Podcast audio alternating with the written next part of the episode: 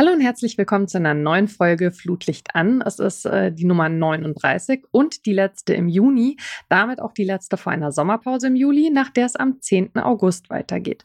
Mein Name ist Mara Pfeiffer, ich bin die Person hinter diesem Podcast und habe heute wieder eine sehr spannende Gästin bei mir, Antje Hagel. Hallo, liebe Antje. Hallo Mara, ich hoffe, dir geht's gut. Ja, das äh, hoffe ich umgekehrt auch. Ähm, bevor wir inhaltlich einsteigen, äh, ein äh, Content Warning. Wir sprechen heute über sexualisierte Gewalt, vor allem im Stadionkontext, den Umgang damit und ein Netzwerk, das sich genau dafür bzw. dagegen gegründet hat. Ähm, wenn ihr selbst Erfahrungen in dem Bereich machen musstet oder aus anderen Gründen nichts zu dem Thema hören wollt, heute oder generell oder könnt, dann macht den Podcast jetzt einfach aus. Achtet auf euch und auf andere in eurem Umfeld. Ich verabschiede mich an der Stelle von euch für heute und allen, die weiter zuhören, die Bitte bleibt aware und empathisch bei dem Thema. Danke, dass ihr heute hier seid.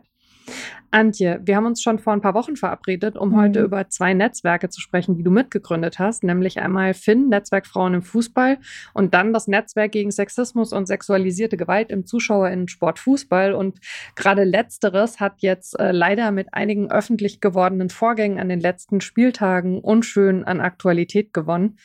Ähm, darüber sprechen wir dann gleich noch. Ganz aktuell zum Zeitpunkt der Aufnahme könnte ich mir vorstellen, äh, hast du aber auch noch äh, sehr viele Eindrücke vom FIN-Treffen, was nämlich zum ersten Mal äh, seit äh, dem Beginn der Pandemie vor zwei Jahren wieder live und in Farbe stattgefunden hat. Vielleicht magst du ja zum Eingang mal ein bisschen erzählen, wie war es denn, sich wiederzusehen, äh, in den Arm nehmen zu können, Zeit miteinander zu verbringen, sich auszutauschen. Was hast du mitgebracht aus Berlin?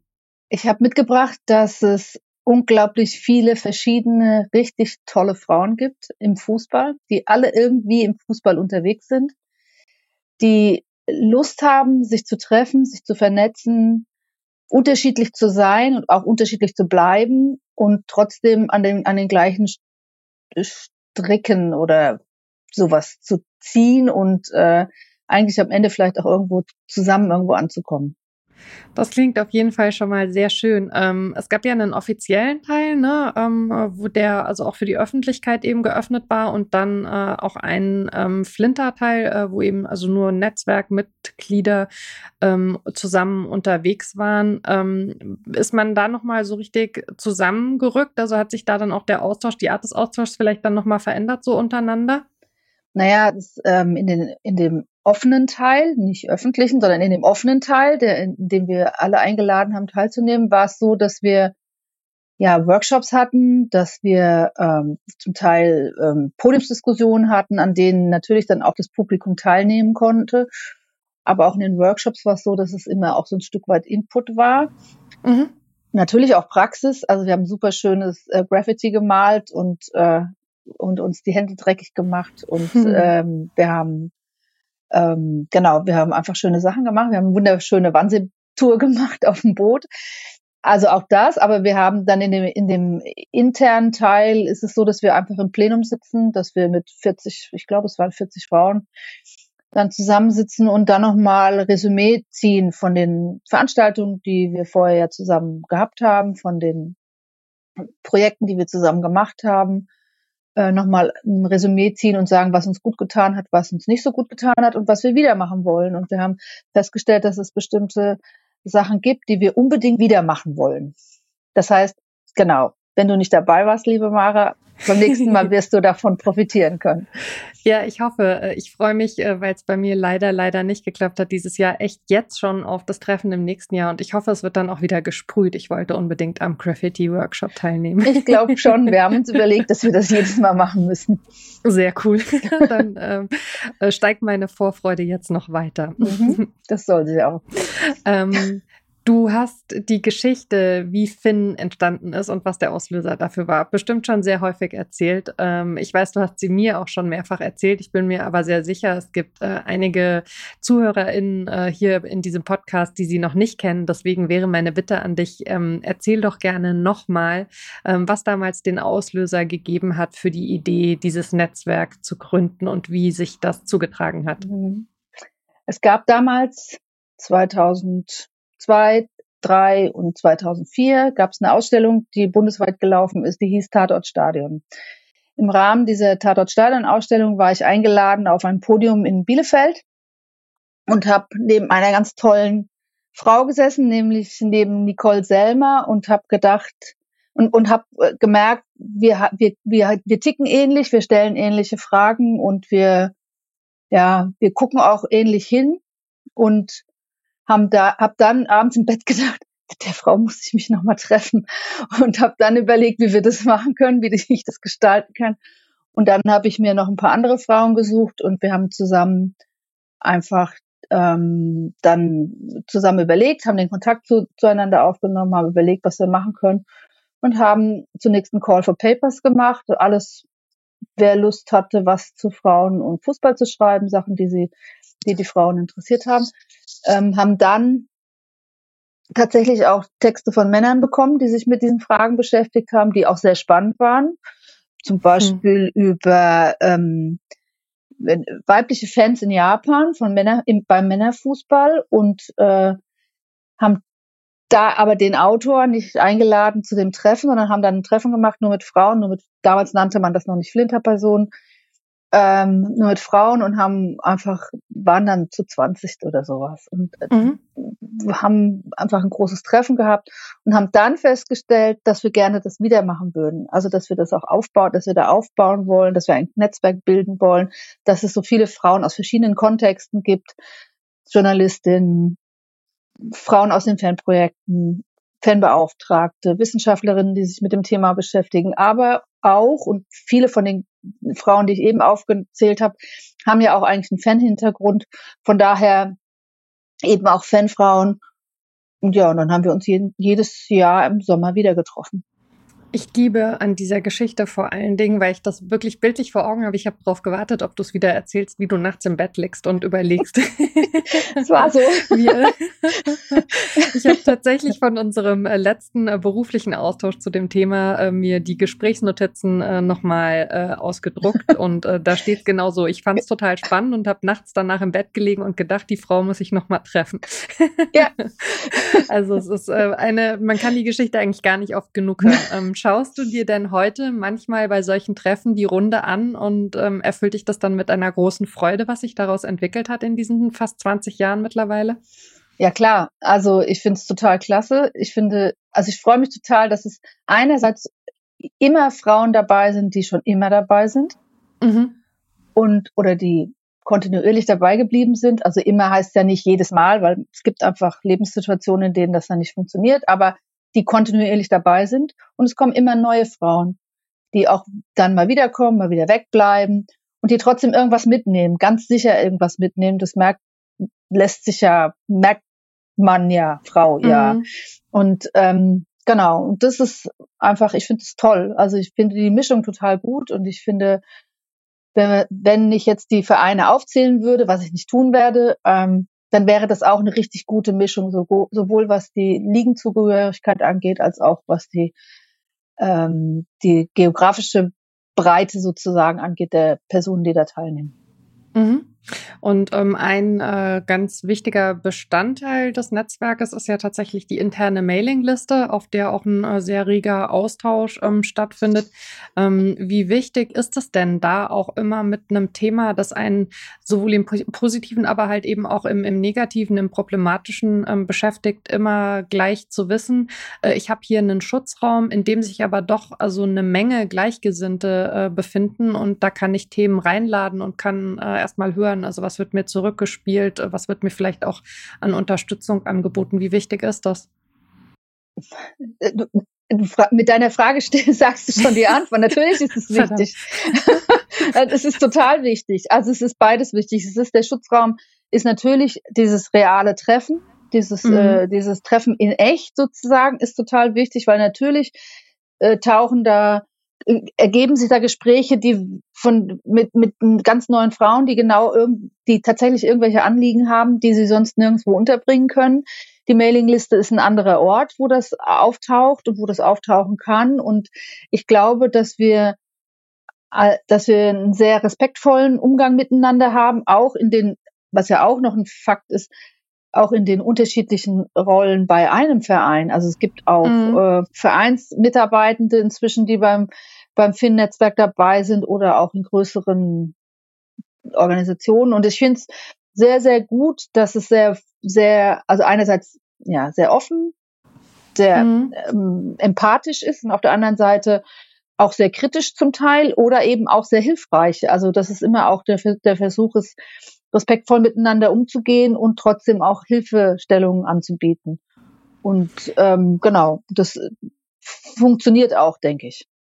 Ich finde es aber total faszinierend. Ich äh, kann mich auch noch an unsere erste Live-Begegnung äh, erinnern, wenn man äh, eine der Frauen äh, dann das erste Mal im wirklichen Leben sieht. In den letzten Jahren war es ja dann viel äh, Mailingliste und viel Zoom und so, mhm. dass sich das gar nicht so anfühlt. Ne? Man hat immer das Gefühl, man hat sich, man ist sich schon so oft begegnet und mhm. muss sich das dann erstmal so vergegenwärtigen. Ach, guck mal, das ist ja das erste Mal in Fleisch und Blut. ähm, ja. Das sagt vielleicht auch ein bisschen was über die Intensität aus, in der mhm. da Kommunikation stattfindet. Mhm, genau. Was ich bei deiner eigenen Biografie total spannend finde, ist, dass du ja nicht äh, als kleines Mädchen schon an der Hand von Mama oder Papa ins Stadion gegangen bist, sondern da äh, eine Spätberufende bist und eigentlich aus den Kulturwissenschaften kommst. Ähm, sorgt das vielleicht dafür, dass du selbst auch ein bisschen mehr einen Blick dafür hast, dass das, was da passiert im Fußball, wenn wir über sexualisierte Gewalt sprechen, eben kein fußballinhärentes Phänomen ist, sondern nur ein Problem, was sich eben im Fußball wieder widerspiegelt? Auf jeden Fall. Also für, für mich ist ähm, für, für mich ist sozusagen der Blick in die Strukturen und in die Phänomene, die es beim Fußball gibt, ist das, was ich mit Kulturwissenschaften verbinde. Ich habe vergleichende Kultur- und Sozialwissenschaften studiert und von daher ist es natürlich ein Teil davon. Ich äh, komme aber auch aus der Frauenbewegung und ähm, als solche war es mir schon immer klar, dass ich ähm, weder den feministischen noch den antirassistischen Kopf an der Kasse abgebe und ähm, von daher natürlich überall, wo ich hingehe, auch diesen Blick habe. Das ist manchmal ein bisschen anstrengend, aber eigentlich auch ganz gut. Glaubst du denn, dass es eine Gefahr gibt, wenn man darauf schaut, dass Fußballfans ja vielfach nicht so eine gute Lobby haben und in bestimmten Bereichen sogar einen richtig schlechten Ruf, dass man als Gesellschaft dann auf so eine Arbeit wie eure schaut und sagt, naja, lasst die das mal im Fußball lösen und damit müssen wir uns als restliche Gesellschaft damit nicht mehr beschäftigen? Naja, die, die, die Gesellschaft beschäftigt sich ja damit. Also sie beschäftigt sich an anderen Stellen damit. Sie, sie ist zum Teil weiter, vor, weiter vorneweg sozusagen. Ähm, es fängt an bei Frauenbeauftragten, die es gibt, oder Gleichstellungsbeauftragten. Es gibt äh, das allgemeine Gleichstellungsgesetz. Es gibt mög alle möglichen Varianten davon. Es gibt äh, Frauenberatungsstellen und Anlaufstellen für Betroffene von sexualisierter Gewalt zum Beispiel, von Frauenhäusern über Notrufe und sonst was. Ähm, es gibt ganz viele Strukturen, auch in den Gewerkschaften. Selbst in der Kirche gibt es ja inzwischen das große Thema des der sexualisierten Gewalt. Und ich denke, das wäre mal an der Zeit, dass der Fußball sich damit beschäftigt. Das tut er ja schon. Das tut er ja nicht. Und wenn dann nur sehr schambehaftet. Mhm. Und hast du das Gefühl, ähm, wenn man jetzt auf die verschiedenen Gruppen im Fußball schaut, ähm, dass so äh, aus so, so einem bestimmten Männlichkeitsbild heraus, äh, gerade von Cis-Männern, da so eine, so eine Abwehrhaltung ist? Also, dass man sagt, äh, hier bestimmen jetzt mal salopp formuliert immer noch wir die Regeln und den Kram könnt ihr irgendwie außerhalb vom Stadion regeln, aber hier wollen wir davon nichts hören? Oder was sind so die Reaktionen? Also eine Reaktion natürlich, weil es gibt immer noch eine ziemliche Renitenz äh, gegenüber Veränderungen von Vorstellungen von dem, wie Männer zu sein haben und wie Frauen zu sein haben.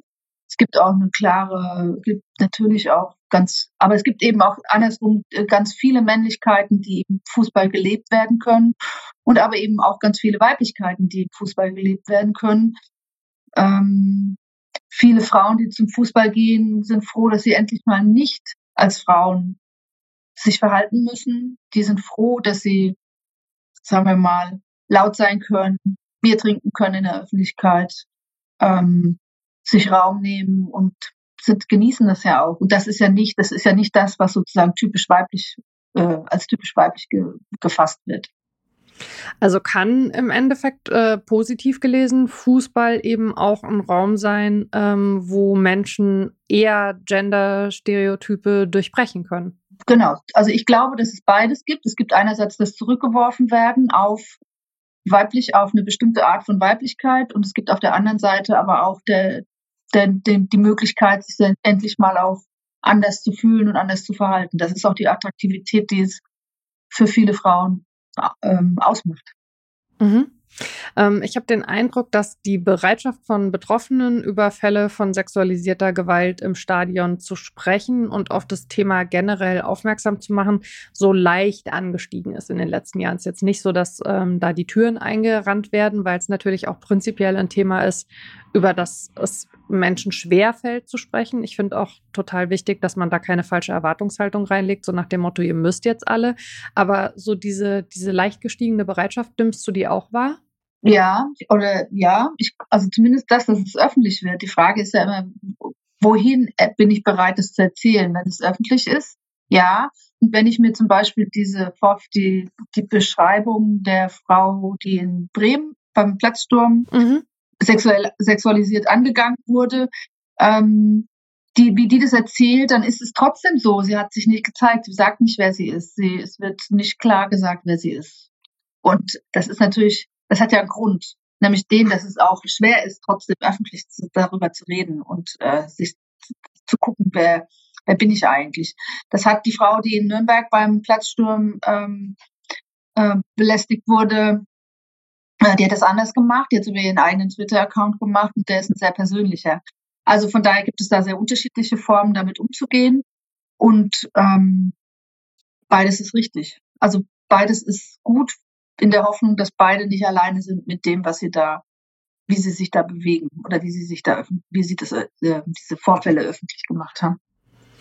Kann man vielleicht ähm, zum Hintergrund für Menschen, die das bisher nicht mitbekommen haben, nochmal sagen? Also es gab eben äh, jetzt äh, an den abschließenden Spieltagen ähm, zum einen den Vorfall äh, bei dem Platzsturm äh, in Nürnberg, wo du mhm. hast gerade schon angesprochen, die Betroffene eben hinterher ähm, zum einen äh, über ihren Twitter-Account darauf aufmerksam gemacht hat äh, und dann hat der erste FC Nürnberg auch in einem längeren Gespräch sich ähm, mit dem Thema befasst und ihr vor allen Dingen auch also auf einem sehr großen und einem sehr großen Rahmen die Möglichkeit gegeben, darüber zu sprechen, was da passiert ist und auch generell ähm, den Blick auf das Thema zu lenken. Und zum anderen ähm, gab es die Geschichte ähm, in Bremen, wo eine Frau erst verbal äh, sehr übergriffig attackiert wurde, äh, was sie überhaupt äh, da im Stadion zu suchen hat und dann eben auch körperlich.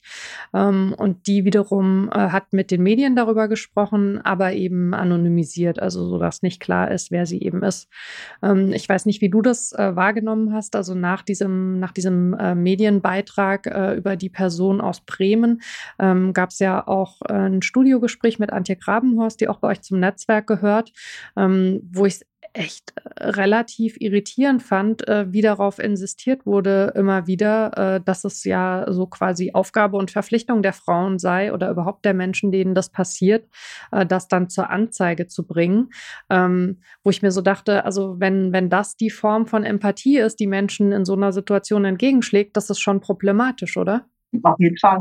Also das ist total problematisch, weil äh, das ist diese, diese, dieser Gang zur Polizei, der Gang zu einer Institution kann absolut retraumatisierend sein. Also du, du wirst da nochmal dazu gezwungen, darüber zu reden. Du musst da nochmal das alles ganz genau sagen. Du weißt nicht, du hast keine Vertrauensperson, die dir da irgendwie, es, natürlich kann ich eine begleiten, aber das ist ein ganz schwieriges Feld und es gibt überhaupt keine Verpflichtung, ähm, Erfahrung sexualisierter Gewalt ähm, anzuzeigen. Es gibt manchmal ja noch nicht mal äh, eine, also noch nicht mal irgendwie, das garantiert dir ja gar keinen Schutz. Es gibt keine Form von, wie du das sehen sollst. In einem Platz, bei einem Platzsturm, wo es, wo, in einem ganz engen Raum, wo jemand hinter dir steht oder vor dir, äh, und sich umdreht, das ist eine Situation, die kann, die kann auch videotechnisch nicht äh, mm. erfasst werden. Und das ist ja auch der, das ist ja auch der, der Grund, warum sozusagen grenzüberschreitende Personen genau in solchen Situationen handeln,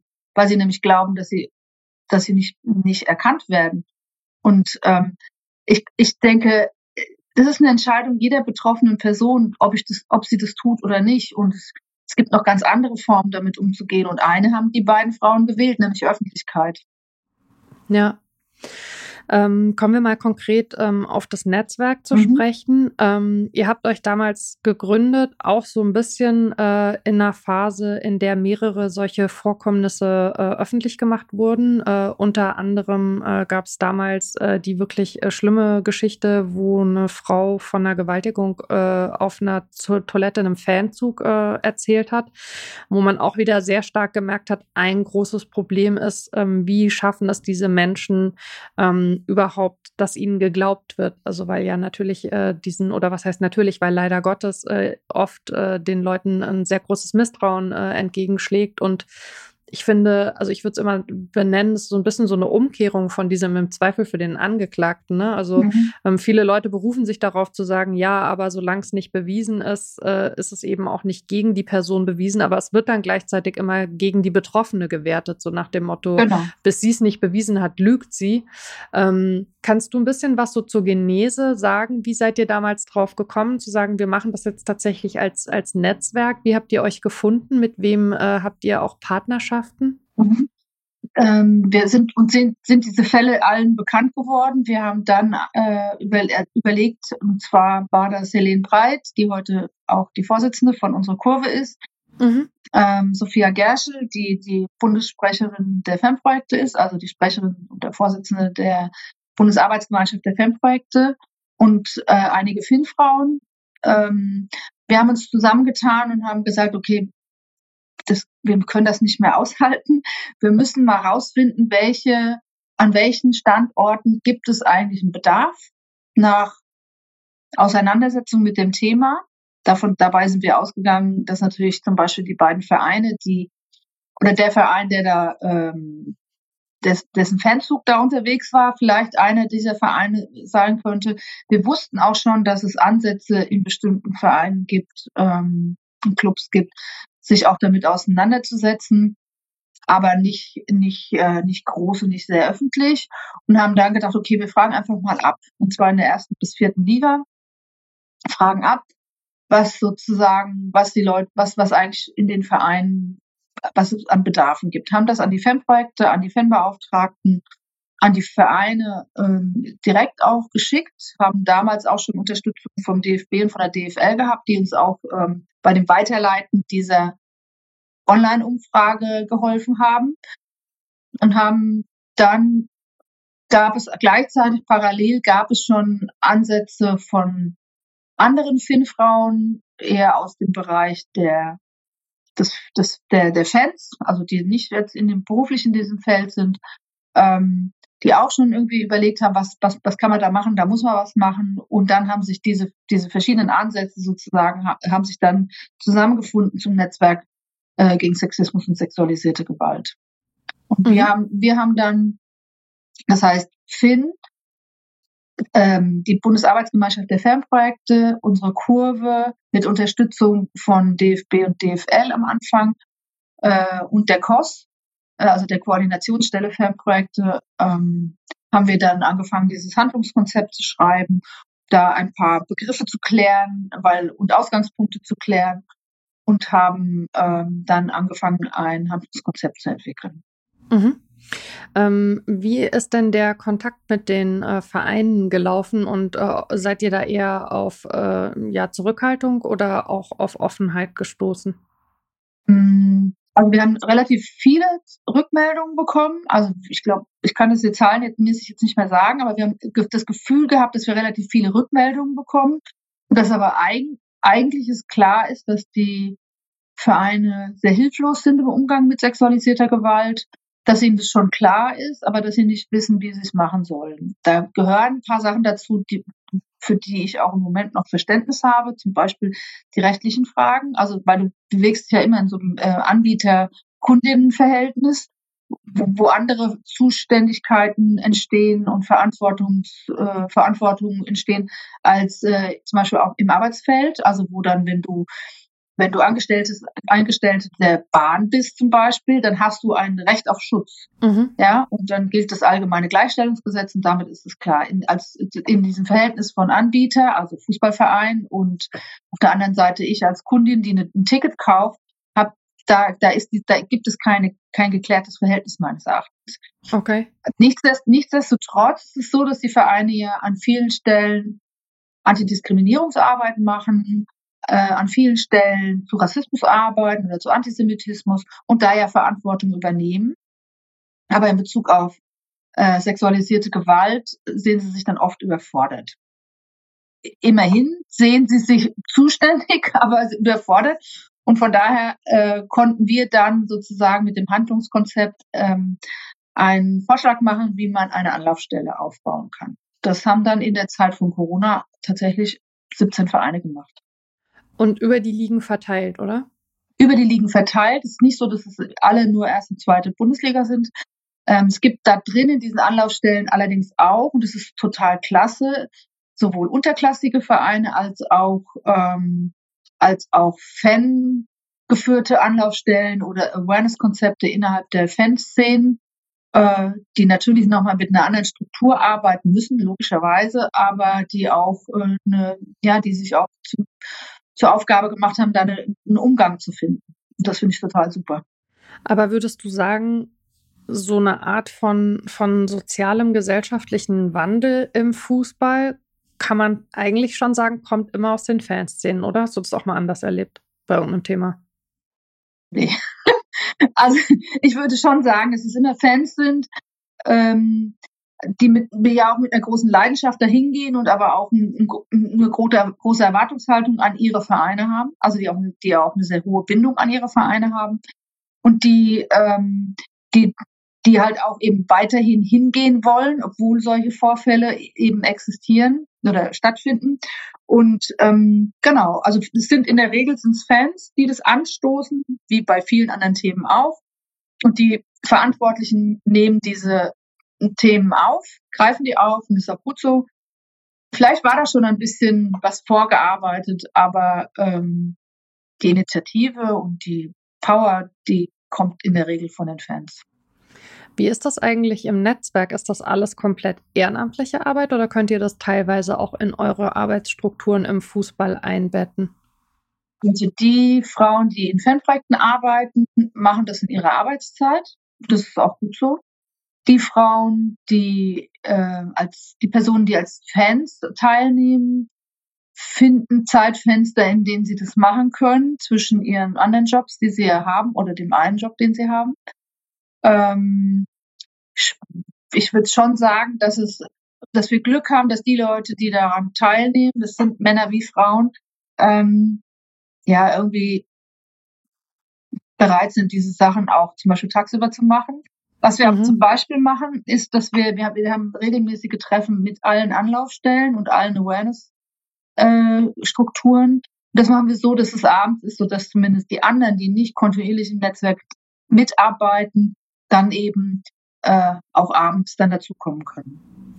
Aber es ist jetzt nicht so, also weil das habe ich mich nämlich tatsächlich auch gefragt, mhm. ob sich da so eine Problematik wiederholt, dass du quasi im Fußball viele Männer in Festanstellung hast, die sich mit so einem Thema eher nicht befassen und dann hast du gleichzeitig Frauen, die ehrenamtlich äh, da äh, ja auch eine Form von Care-Arbeit leisten. Das würdest du eher sagen, ist nicht so nicht so eindeutig der Fall. Nee, also würde ich nicht sagen. Also die, die, also einerseits gibt es inzwischen hat sich herumgesprochen, dass es gut ist, dass auch viele Frauen im Fußball arbeiten, mhm. ähm, sowohl bei den Fanbeauftragten als auch bei den Fanprojekten und auch in den CSR-Abteilungen oder Sicherheitsbereich, im Sicherheitsbereich oder in der, bei den Veranstaltungsleitungen äh, und so. Mhm. Die ähm, auch im Netzwerk ist es so, dass es, also es machen keine Männer aus den Fanprojekten oder Fanbeauftragten im Netzwerk äh, nehmen da nicht teil. Aber es gibt einen Mann zum Beispiel, der aus einer Fanszene auch teilnimmt und der das auch, äh, also den ich, dem ich das hoch anrechne, dass er das tut. Mhm. Ähm, du hast gerade schon gesagt, also es gibt äh, mittlerweile einige Anlaufstellen. Äh, ihr sammelt äh, die Anlaufstellen ähm, auch äh, auf der Homepage. Ähm, wir verlinken das dann später auch alles in den Show Notes.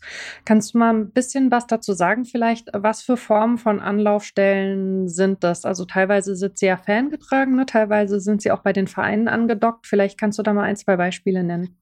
Ähm, ja, ich würde, glaube ich, zunächst Bielefeld nennen, weil die relativ früh angefangen haben. also auch vor Corona schon. Und ich hatte das Glück, dass ich da bei der Auftaktveranstaltung teilnehmen durfte. Und die haben eine Anlaufstelle, die heißt sichere Burg und richtet sich tendenziell ans Geschlecht. Also da ist die Vielfaltsdimension, ist das Geschlecht, aber mit dem Ziel, alle anderen Diskriminierungsformen auch abdecken zu können irgendwann. Es richtet, es, die Zielgruppe sind Heimfans und Mitarbeitende und es geht immer um Prävention und Intervention und natürlich im Vorfeld auch um Haltung, weil der Verein musste, musste sich zunächst selbst auch klar machen, dass er eine Haltung, dass der Verein er eine Haltung hat, äh, sozusagen sexualisierte Gewalt nicht zu dulden und anzuerkennen, dass es das auf ganz vielen Ebenen gibt. Also dass es das sowohl im Fanbereich gibt, aber auch unter den Mitarbeitenden oder gegenüber Mitarbeitenden. Und äh, dass sozusagen es also einerseits ein Schutzbedürfnis gibt und andererseits auch eine Notwendigkeit, Schutz zu bieten. Und äh, der Verein bietet deswegen auch oder stellt deswegen auch Rückzugsräume für Betroffene bereit und schult auch. Also schult sowohl den Ordnungsdienst als auch andere im Verein. Mhm. Ich fand äh, ganz kurze Rückmeldung dazu. Ähm, es, wir haben den, den Beitrag äh, über die Geschichte äh, bei Werder Bremen schon angesprochen. Mhm. Da echt schon sehr erfrischend, dass der Vereinsverantwortliche ganz klar gesagt hat, sie sind sich dessen bewusst, dass das kein Problem der Kurve ist, sondern also äh, genau. abgesehen davon, dass wir ja schon drüber gesprochen haben, ist es eben generell ein gesellschaftliches Problem, ist es eben auch im Stadion nicht so, dass man sagen kann, äh, das passiert jetzt da auf den Stehplätzen äh, und ansonsten haben wir damit nichts zu schaffen, sondern sondern es passiert eben genauso auch äh, auf der Sitzplatztribüne oder im VIP-Bereich oder eben genau. äh, unter den äh, Mitarbeitenden. Und äh, ich könnte mir vorstellen, dafür überhaupt ähm, eine Awareness zu schaffen, ist schon mal ein wichtiger erster Schritt. Ähm, vielleicht nochmal, was die Beispiele angeht. Ähm, äh, hast du noch ein, ein fangetragenes Beispiel, was du uns vielleicht nennen kannst? Ja, ja. Es gibt ein auch unterklassiges, äh, weil, weil natürlich die auch dann eben diese formalen Struktur einfach gar nicht haben. Linden 07 ist, glaube ich, achte Liga oder sowas. Die richten sich mit einer Awareness-Struktur innerhalb der Fanszene tatsächlich an alle, die, äh, also erstmal an alle, aber haben einen Schwerpunkt auf sexualisierte Gewalt und die richten sich auch dann an, also einerseits an Fans des SV Linden 07, aber auch an Besucherinnen von Veranstaltungen der Fanszene, weil die machen natürlich auch irgendwie ihre Partys und äh, eigene Fußballspiele und sonst irgendwas und ähm, Veranstaltungen.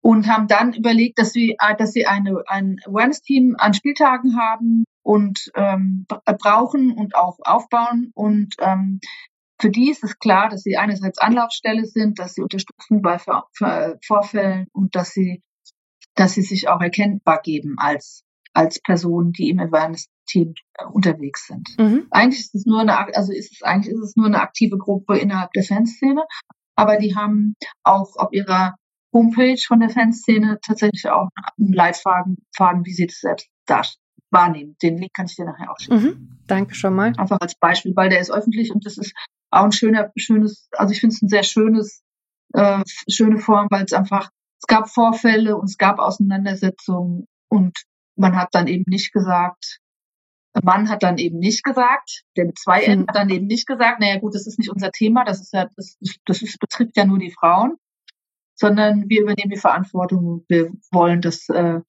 dass sozusagen der, der Raum, den wir bespielen und das, ähm, der muss so sein, dass Frauen da auch eingeladen sich fühlen, ja. auch teilzunehmen. Weil darum geht's ja letztendlich.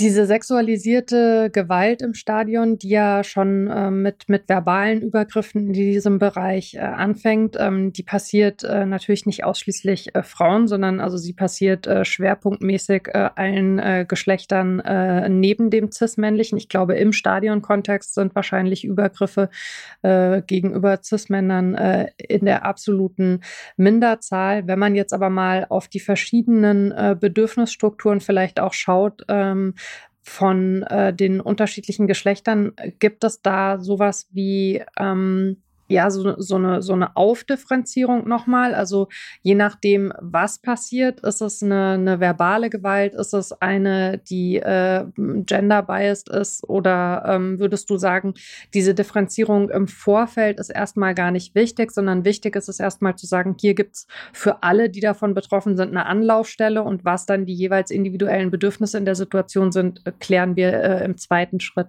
Ja, also da, da hast du genau, du hast es eigentlich schon beantwortet, genau so.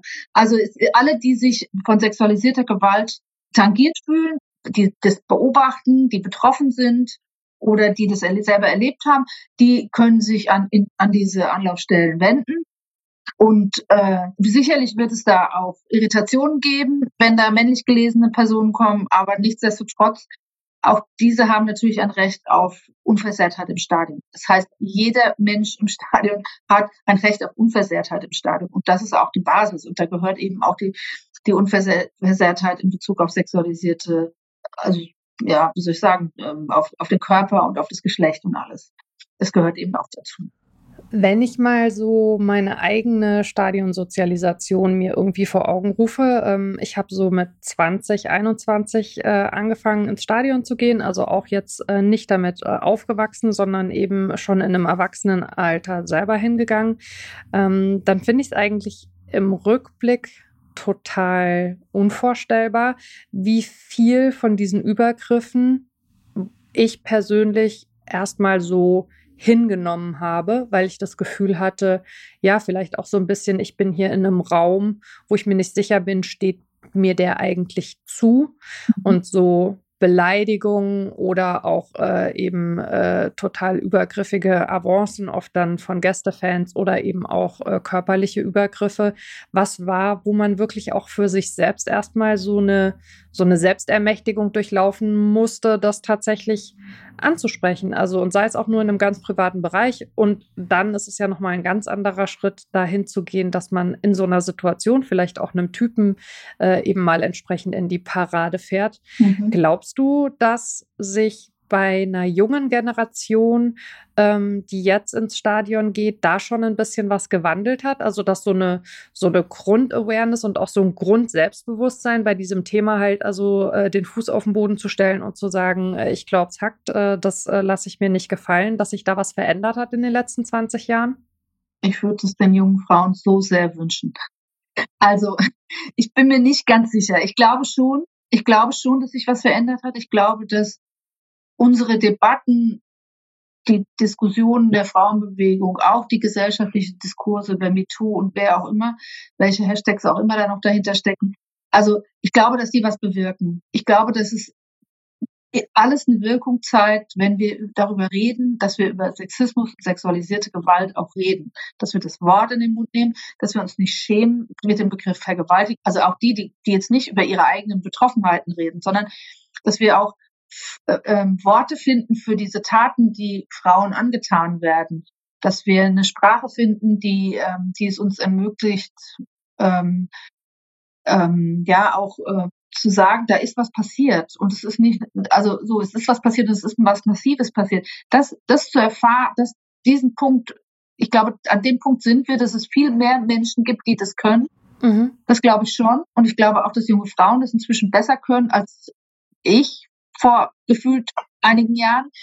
Und ähm, ich glaube, dass es, dass das, also mir macht es auch Mut, muss ich sagen. Also mir macht es Mut für meine Tochter, mir macht es Mut für alle München, die viel jünger sind als ich, dass ich glaube, die werden, werden vielleicht nicht alles das nochmal wieder durcherleben müssen, was wir erleben. Gleichzeitig ähm, gibt es natürlich auch einen Backlash. Gleichzeitig gibt es äh, Fantasien von Männern, die ähm, glauben, sie müssen ähm, das alles immer wieder neu ausprobieren. Es gibt die Personen, die überhaupt nicht einsichtig sind. Und es gibt immer wieder Vorfälle, wie wir ja jetzt vorhin auch schon besprochen haben. Also diese Geschichte da bei den Platzstürmen. Also das gibt es alles. Und sexualisierte Gewalt in der Corona, ähm, in der Corona, in der Pandemiezeit ist ja auch angestiegen. Also auch diese ganzen Zahlen sind ja total angestiegen. Von daher gibt es eine also gibt es eine sehr große einen großen Raum, in dem das passiert. Gleichzeitig gibt es aber zum Glück auch ganz viele, die sagen, nee, ich will das nicht und die das öffentlich machen, weil sonst würden auch die Zahlen nicht öffentlich werden, also und nicht steigen, weil es hat ja immer was mit Dunkelziffern auch zu tun. Und sobald wir, sobald Frauen für sich sagen, für sich sagen, ich will, dass das andere wissen, weil das auch andere schützt vor dem, was mir widerfahren ist, äh, so, so, sobald verändert, so, wenn das passiert, dann verändert sich auch was. Das ist gut so. Ist eine Schwierigkeit bei dem darüber reden, neben dem, was wir schon angesprochen haben, dass Betroffenen oft nicht geglaubt wird, auch die, dass häufig nicht-Betroffene sich für sich rausnehmen, zu definieren, wo sexualisierte Gewalt anfängt. Sprich, sie legen quasi die Latte höher als eine Person, die von ihrer persönlichen Geschichte erzählt und sagen, das, das war ja noch gar nichts, was stellst du dich denn so an? So ist es halt. Ja, ja, klar.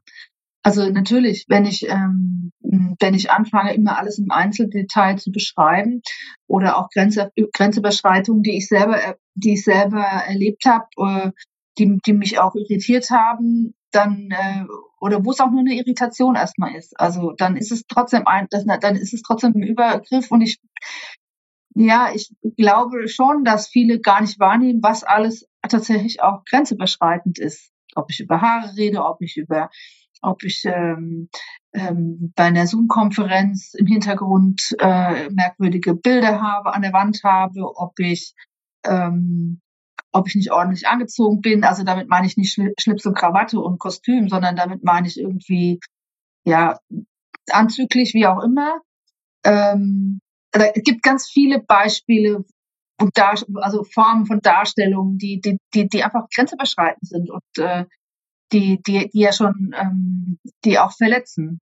Und ja, ich, ich bin mir nicht sicher, ob, ähm, ob diese Form von darüber sprechen und auch dieses Infragestellen von dem, was passiert ist, ähm, dass wir da noch ein bisschen mehr dran, ich glaube, dass wir da tatsächlich auch noch ein bisschen mehr dran arbeiten müssen, dass wir diese Sachen auch noch mal genauer benennen müssen, manchmal. Ja, ja. Wobei, glaube ich, also ich konnte deiner Aufzählung jetzt äh, folgen, aber äh, jemand, äh, der jetzt so mhm. quer hört, äh, könnte, glaube ich, bei der äh, Sache mit, ja. den, äh, mit den Kleidungen jetzt ein Missverständnis ja. haben. Es geht nicht darum zu sagen, da hat eine Frau was an, wo jemand anderes sagt, da hat man sie quasi eingeladen oder so, sondern es ging eben genau um die Gegenseite. Genau, ne? genau, genau. genau. Ja, also nicht, danke. dass das jetzt irgendwie missverständlich hängen bleibt. ja, Dankeschön. Ich habe es gemerkt, als ich gesprochen genau. habe. Ähm, ja, genau natürlich, darum geht's. Es geht, ja. wir haben Bilder, die auf dem Hintergrund hängen manchmal oder so. Also, ja. Ne? Genau. Hm, ich äh, bin mir sehr sicher, dass du verstehst, äh, warum es äh, für, für Menschen ähm, dann, dann oft schwierig ist, darüber zu sprechen oder warum sie sich auch entscheiden, ähm, nicht darüber zu sprechen. Ist das aber vielleicht tatsächlich auch ein, ein Unterkomplex dieses Themas, auf den man noch mehr ähm, hinweisen muss, wo man noch stärker den Blick drauf lenken muss, wie verdammt schwierig es Menschen gemacht wird, über diese Erfahrungen zu sprechen und jemanden zu finden, der sie damit ernst nimmt? Das größte Thema ist, glaube ich, Scham. Mhm. Also das aller, allergrößte Thema ist Scham, denn ähm, ich meine, die meisten von uns glauben ja, dass sie sozusagen mit beiden Beinen in der, im Leben stehen. Würde ich das von mir sagen, ich würde das von dir sagen und äh, von einigen, von vielen anderen Frauen, die ich kenne auch. Ähm, nichtsdestotrotz passiert uns das. Und dann ist ja die Frage, was sage ich denn da jetzt eigentlich? Wie reagiere ich? Wie, wie finde ich Worte für das, was mir da passiert ist? Und ähm, wie, wie finde ich jemanden, der oder dem ich das erzählen kann, ohne dass es irgendwie, ja, ohne dass es in Frage gestellt wird. Und genau dafür brauchen wir, und das passiert im Stadion, das passiert aber auch natürlich in der Straßenbahn oder bei der Arbeit. Aber im, Stadion brauche ich eben auch jemanden, der dann sagt, oh, das ist jetzt nicht in Ordnung und erzähl einfach und es ist okay, wenn du es erzählen möchtest. Also alleine das ist ja manchmal schon hilfreich. Manchmal muss da danach gar nichts passieren, aber es muss einen Ort geben, wo ich darüber sprechen kann. Da ist Finn eins und das andere sind die An Anlaufstellen. Es wäre tatsächlich jetzt auch die Anschlussfrage. Ähm, was, was würdest du denn äh, Menschen raten, ähm, zu denen Betroffene hinkommen? Ähm, wie, wie kann man rausfinden, was für diese spezielle Person in dieser Situation richtig ist? Also was sie braucht? Ja, ja, ich glaube, dass, sie, dass die Frage ist, was brauchst du? Tatsächlich erstmal die Frage, zu, erstmal zu hören, was die Person sagt, weil natürlich hat manche Frauen haben ja, oder die Leute, die zu so einer Anlaufstelle gehen, haben ja schon einen Schritt gemacht. Ja. Und das ist der Schritt, dass sie erstmal raus aus der Situation sind. Dann brauchen sie vielleicht erstmal eine Ruhe. Dann brauchen sie vielleicht erstmal was zu trinken.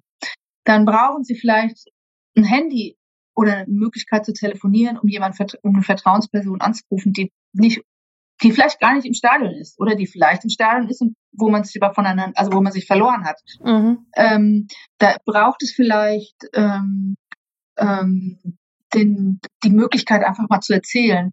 da braucht es natürlich auch den Hinweis ähm, auf Optionen, an wen ich mich wenden kann. Das heißt, lokale Hilfestrukturen müssen wir ja nicht neu erfinden. Die gibt es seit Mitte der 70er.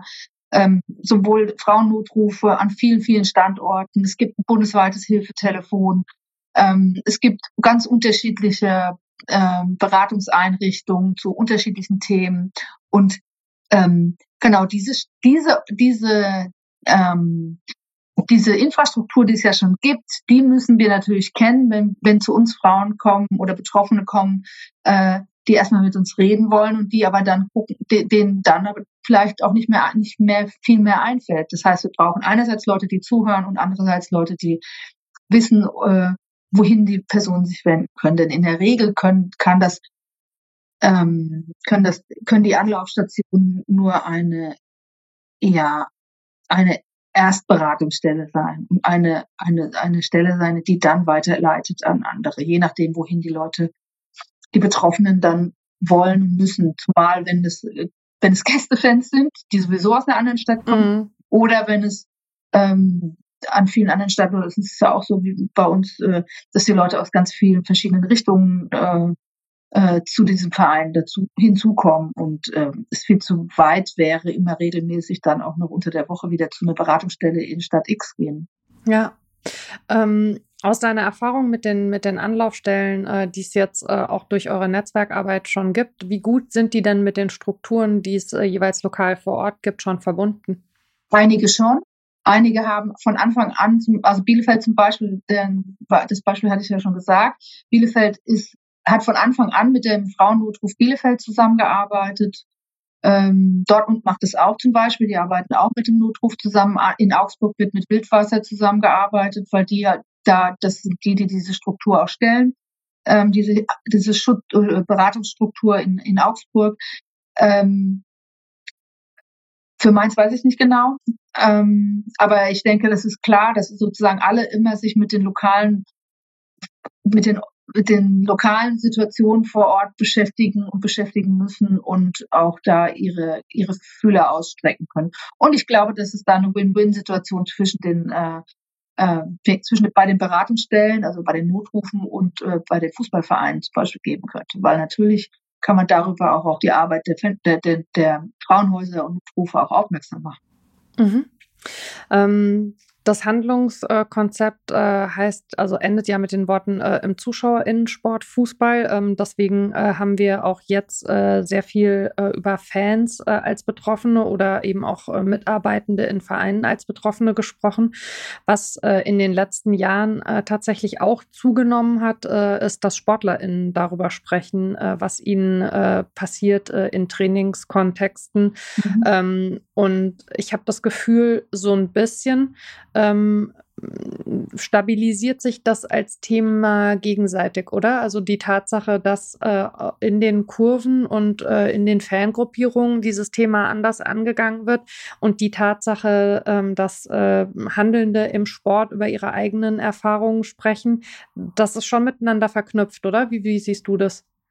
Also ich denke, dass es äh, sich gegenseitig, dass, da, dass, dass es da so eine gegenseitige Ermutigung gibt verknüpft. Strukturell ist es leider irgendwie noch nicht. Mhm. Athleten Deutschland hat ja jetzt auch eine Anlaufstation, äh, Anlaufstelle für ähm, Athleten im Spitzensport.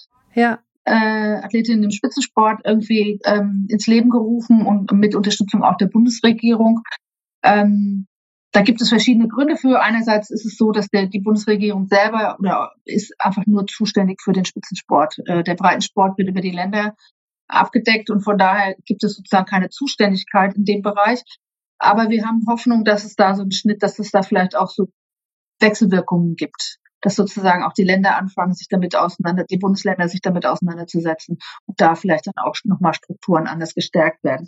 Ähm, der, nämlich damit auch im Breitensport und auch unter, bei anderen Sportarten sozusagen diese, ähm, diese Optionen und diese Schutzkonzepte auch ähm, wirken können und entwickelt werden können.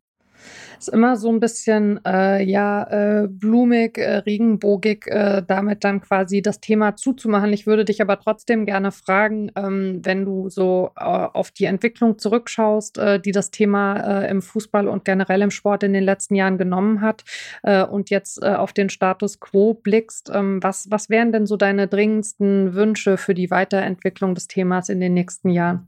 Ich glaube, es muss, muss allen klar sein, dass Sexismus und sexualisierte Gewalt im Fußball existiert, genauso wie Rassismus oder andere Diskriminierungsformen.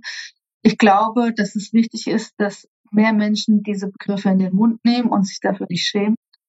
Ich glaube, es ist wichtig, dass ähm, Vereine die, die Verantwortung dafür auch übernehmen und sagen, es ist nicht schlimm, wenn wir über Sex, Sexismus und sexualisierte Gewalt reden, sondern wir schützen damit unsere Zuschauerinnen. Das heißt mhm. nicht, dass wir schuld oder ähm, verantwortlich sind für dieses Verhalten, aber wir sind verantwortlich für den Schutz und für die für den ähm, für das Wohlbefinden von unserer Zuschauerinnen und Mitarbeitenden äh, an Spieltagen und anderen äh, bei anderen Gelegenheiten. Und ähm, ja, wenn das wenn das sozusagen das wäre, glaube ich, der nächste Schritt, dass alle das irgendwie auch völlig normal finden, darüber zu reden. Letztlich geht es ja darum zu schauen, wer sucht und nimmt sich Schutz und wem biete ich Schutz, oder? Also man kann schon sagen, es gibt äh, derzeit eine, eine Täterperspektive, wo Menschen im Schutz des Stadions und dieser Masse von Menschen eben übergriffig sind. Und man braucht aber eben klar das Stadion als Schutzraum für alle, in dem sie sich eben frei bewegen und entfalten können, ohne Angst vor solchen Übergriffen zu haben. Genau. Also wir brauchen einfach, wir, das Stadion ist eigentlich so ein schöner und so ein vielfältiger Ort. Und es ist eben, und, und genau da brauchen wir aber auch die, die Option, dass wir nochmal kleinere Räume haben, in denen wir uns Schutz suchen können und äh, wo aber auch ganz klar über eine Haltung deutlich gemacht wird, wir wollen das nicht, dass das hier passiert. Ja wir, das genau das, was wir brauchen. Haltung ist, glaube ich, auch da wieder ein ganz, genau. ganz wichtiges Thema. Vielen, vielen Das Wort habe ich nicht gesagt. okay. Vielen, vielen Dank, liebe Antje, ähm, dass du äh, ja. dir die Zeit genommen hast, äh, um äh, mit mir über dieses Thema zu sprechen, äh, uns den ZuhörerInnen ähm, hoffentlich auch noch mal ein bisschen äh, näher und stärker ins Bewusstsein zu rücken. Gerne, sehr gerne bin gespannt, was dabei rauskommt. ja, ähm, ich äh, spiele den Ball mal an euch, liebe ZuhörerInnen. Ähm, wir freuen uns oder ich freue mich wie immer ähm, über Rückmeldungen. Äh, ihr erreicht mich äh, unter wortpiratin.marapfeifer.de, wie ihr die Verantwortlichen im Netzwerk erreicht, wie ihr euch auch vielleicht Hilfe holen könnt, wenn ihr das jetzt hört und sagt, ähm, ich würde gerne bei meinem Verein äh, sowas initiieren. Ähm, das packen wir alles in die Show Notes, damit ihr da genau wisst, äh, wo ihr euch hinwendet anwenden könnt. Und ähm, nach dieser Folge bleibt mir äh, mit noch ein bisschen mehr Nachdruck als sonst äh, euch mitzugeben. Passt auf euch und aufeinander auf. Wir hören uns nach der Sommerpause am 10. August wieder. Bis dahin, ciao.